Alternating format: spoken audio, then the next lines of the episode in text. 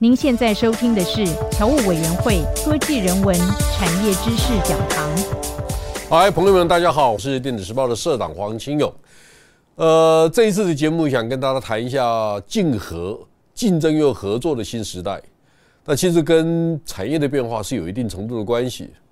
啊，我想想跟大家谈一下，从一九五零年到现在，大概七十年的时间，这个世界怎么改变的？哈。一九四九年，就是国民党政府到了台湾来，那我们把它当成一个时代的开始。从一九五零年到一九八五年，基本上是传统工业时代。那一九八五年是一个新的时代的开端，因为那是个人电脑的时代。我常常跟很多朋友讲，一九八五年是个人电脑的元年。我在一九八五年回台湾，那那一年我被政府征召，呃，招聘去。自称为的市场情报中心担任研究员，不是因为我参加的个人电脑这个行业，所以我叫他个人电脑元年，是因为那一年微软推出的 Windows，IBM 协助台湾建构一个合法的个人电脑的生产体系。大家可能不知道，一九八二八三年那几年，台湾很多公司在做 Apple II，就是拷贝的苹果电脑。一九八五年，IBM 有一个 Senior VP 叫做 Bob Evans，他是我们行政院科技顾问。他跟李国鼎资政说：“哎呀，对吧？台湾有一点实力的，不要继续做拷贝的，呃，非法的一些一些电脑。那如果 IBM 授权给你们，你们在每一台电脑付一点专利费给 IBM，你就可以合法生产个人电脑。所以 IBM 提供了一些协助。更重要的是，Intel 在那个时代。”推出了三八六的 CPU，所以宏基在一九八六年很快的成为全世界在没有公版的情况之下设计的一台微电脑，那个都是台湾在个人电脑时代起步非常重要的背景跟条件。那两千年以后，基本上是行动通信时代的来临。大家知道，两千年以后，手机开始布局到每个消费者手上。大家知道，个人电脑哈，如果你没有受过教育，个人电脑大概很难用，啊，因为个人电脑是白领的商机，知识分子的使用的工具。但是手机就不是一样了，手机从农民渔夫到知识分子总统都可以用，所以行动通信时代是一个全民经济时代的来临，那是一个很重要的改变。然后二零一五年开始，我们又看到物联网的时代出现了。智慧应用百花齐放，那个都是一个时代的开端，或者是我可以把它归类成为四个不同的阶段。好，那这四个不同的阶段，它的发展的背景其实是不太一样的。大家知道，一九五零年开始啊，台湾在那个时代呢，其实做了一些努力，特别是在一九七零年开始，台湾跟韩国其实都一样哈。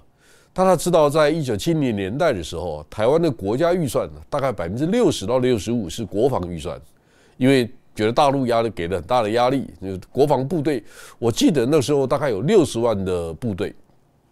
那你知道，在那时候养六十万人当兵的，然后再加上这个你要做教育支出，政府的我们的宪法上面有规定，哈，就是。国家预算的支出里面，至少应该有百分之十五。我如果没记错的话，是百分之十五是教育的预算。但是呢，我们那时候把三军官校的训练的费用都当成教育费用，才勉强凑足，大概是三十四个 percent，还没有到达十五嘞。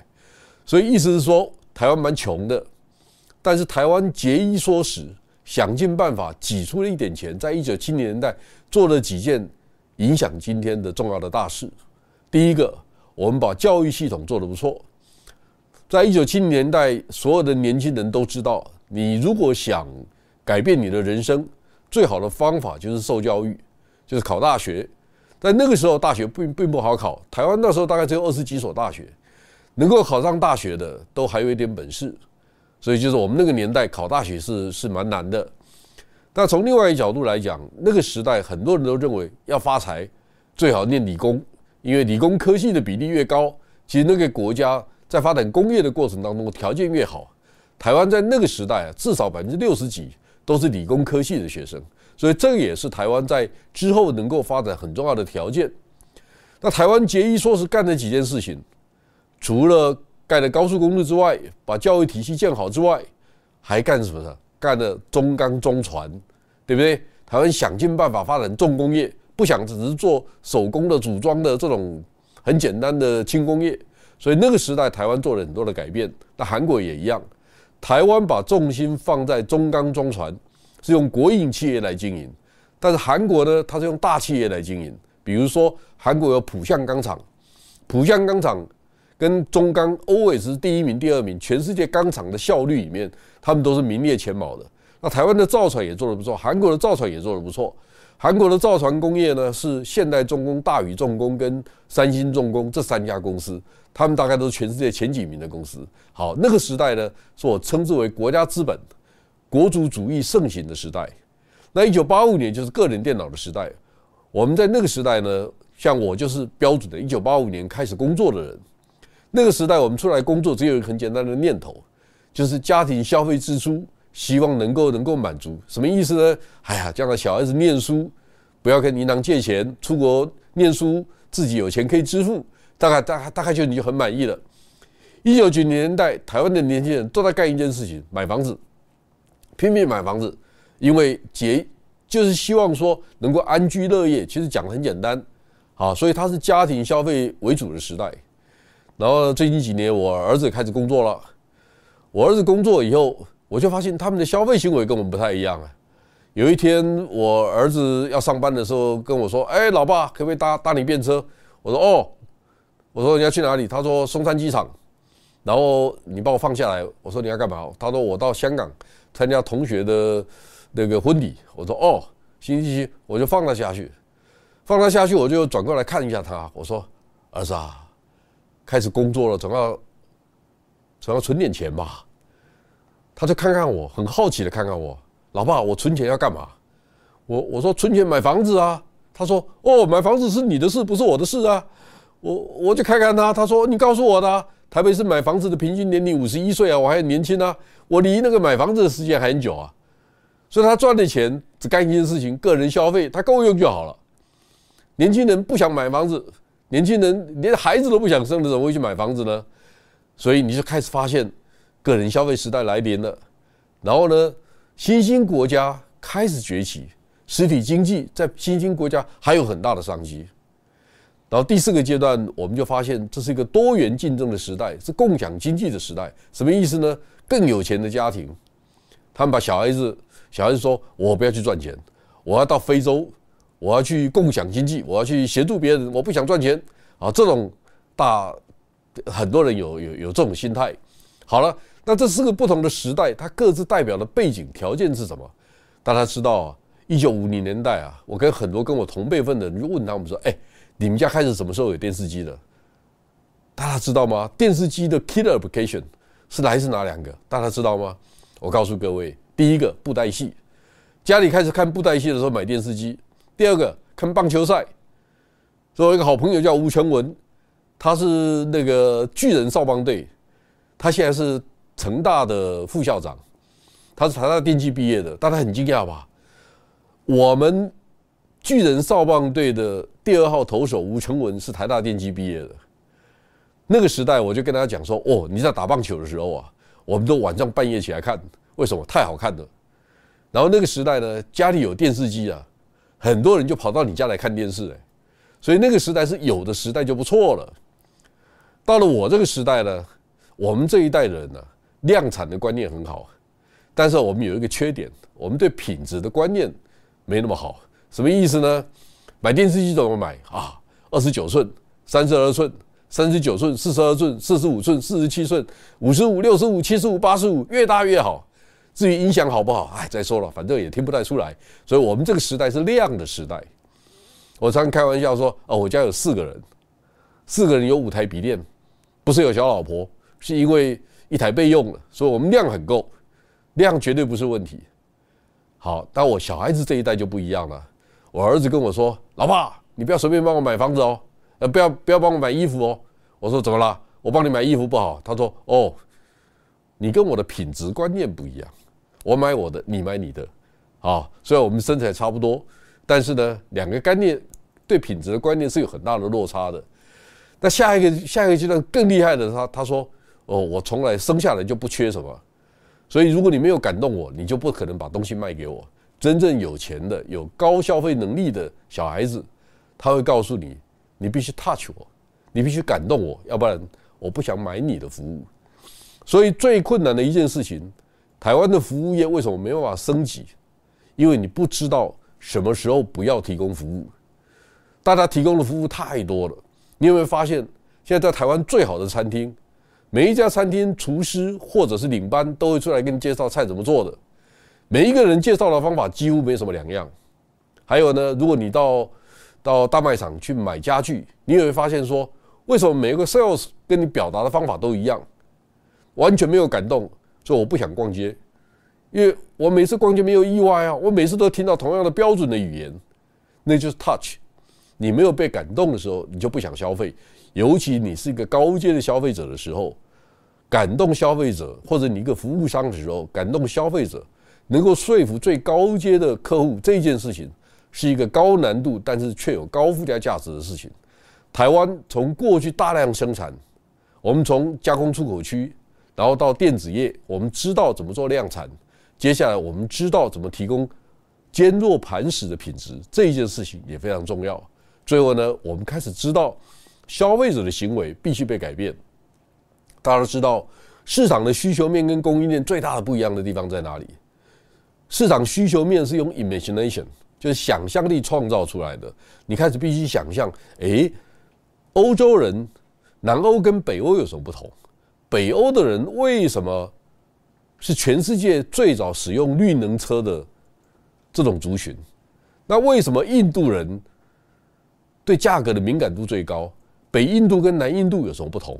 所以你开始要去理解它的背景，然后提供它不同的服务，你才可能占有市场。那个感觉跟感动，在下个阶段将会是一个非常非常重要的事业经营的观念。所以，我们从人口结构上面去了解，台湾正在改变当中，因为我们的人口出生率。跟中国大陆、跟韩国一样，跟日本一样，都是全世界最低的。现在我们十五岁到六十四岁之间的人，大概占我们全人口比例百分之七十一。但是我们很快就会老化。我们在台湾总人口有两千三百八十几万人，啊，这个应该包括外劳了。好，我们把它算进去的话，我们就开始发现说，哎，我们六十五岁的以上的人口会快速的增加，将来老龄化或者是健保的需求、健康。或者是照护长照的需求都会大幅增加，但我们是要进口更多的外籍劳工，还是我们在做智慧医疗的时候，大家知道吗？现在台湾智慧医疗很多 IT 的投资只在做最基本的应用、财会的应用，它并不是真正的智慧医疗器械这一方面的研发的应用。诶，我们怎么去做差异化？我们现在不投资，将来就不会有这种能力。这个都是我们从你的人口结构上面必须要看到的一些重要的一些改变。好，那台湾的厂商在整个这种大环境的改变当中，我们学到哪些东西？大家知道，台湾人非常擅长服务大型的客户，所以以前在我们这行业里面有一有一个说法，这个说法就是美国人很会问问题，台湾人很会答复问题。什么意思呢？美国人告诉我们说：“哦，键盘不可以。”诶，超过一百公分，我们说 no problem，我们可以改成八十五公分。键盘，诶，我们要让价格从十块美金降到五块美金，no problem，我们一年之内就搞定。我们那时候还开个玩笑，什么叫做 PC？个人电脑 （personal computer）？PC 这两个字啊，在我们的行业有一个笑话，叫做 price below cost，就是价成本比价钱还要低。为什么？因为我们现在接你订单，我们算得出来。一年之后，我们可以降低百分之二十的成本，所以 price below cost，这个是我们做大量生产非常具备的能力。当我们从个人电脑开始延伸，哎，我们也做手机也做得不错，好，我们做资通性的产品也做得不错。我们现在开始布局电动车，还有未来车的生产。更重要的，我们开始连接各国的网络巨擘，从微软一直到 Google、Amazon。好，这些大型的 Facebook 这些公司都跟台湾有非常密切的一些往来。现在将来我们下个阶段可能更要去注意到地区在在地化的需求，因为我相信一件事情，区域化的生产会非常的重要。所以呢，将来是东西南亚可能有各自的生产的区域、生产的重心或者生产的基地。然后北欧、南欧可能也不一样，北美也不一样，南美可能不一样。中国大陆另外有一套系统，所以我们有很多对照组的区域的战略伙伴必须找出来。比如说，我们对于东西南亚 Grab、Gojek 这种世界级的。独角兽的公司，他们的需求到底什么？比如说，我们跟越南的 Vin Group，我们跟泰国的 Hana Group，可不可以有更多可能在地的需求跟合作？因为这些公司、这些国家想自己发展电子产业也没那么快。他最好的方法就是找台湾合作，因为我以前在节目里面提过，在我们这个行业，时间是最大的风险。你如果避免风险，那你就必须从过去的经验里面去寻找未来可能的策略，这是台湾在未来最大的竞争优势。那从这张图上面可以看得出来，生产的环境观念都在改变。我们的附加价值慢慢从过去的线性供应链到矩阵型的结结构改变的时候，就会有增加了。比如说线性供应链就是联发科做出来交给大连大，大连大交给广大人保，然后卖给 HP Dell，这是标准的线性供应链。但将来不是。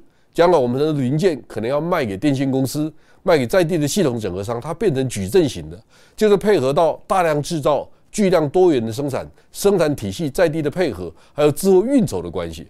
所以，智慧制造跟智慧应用的关系，在未来也有很大的改变。所以我们必须知道，这个环境的变化的过程当中，有很多的障碍，这不是一般的公司想做就可以做。其他新兴国家最好的方法，也是在软硬整合的过程当中。找台湾公司在这一方面进行更深入的一些合作。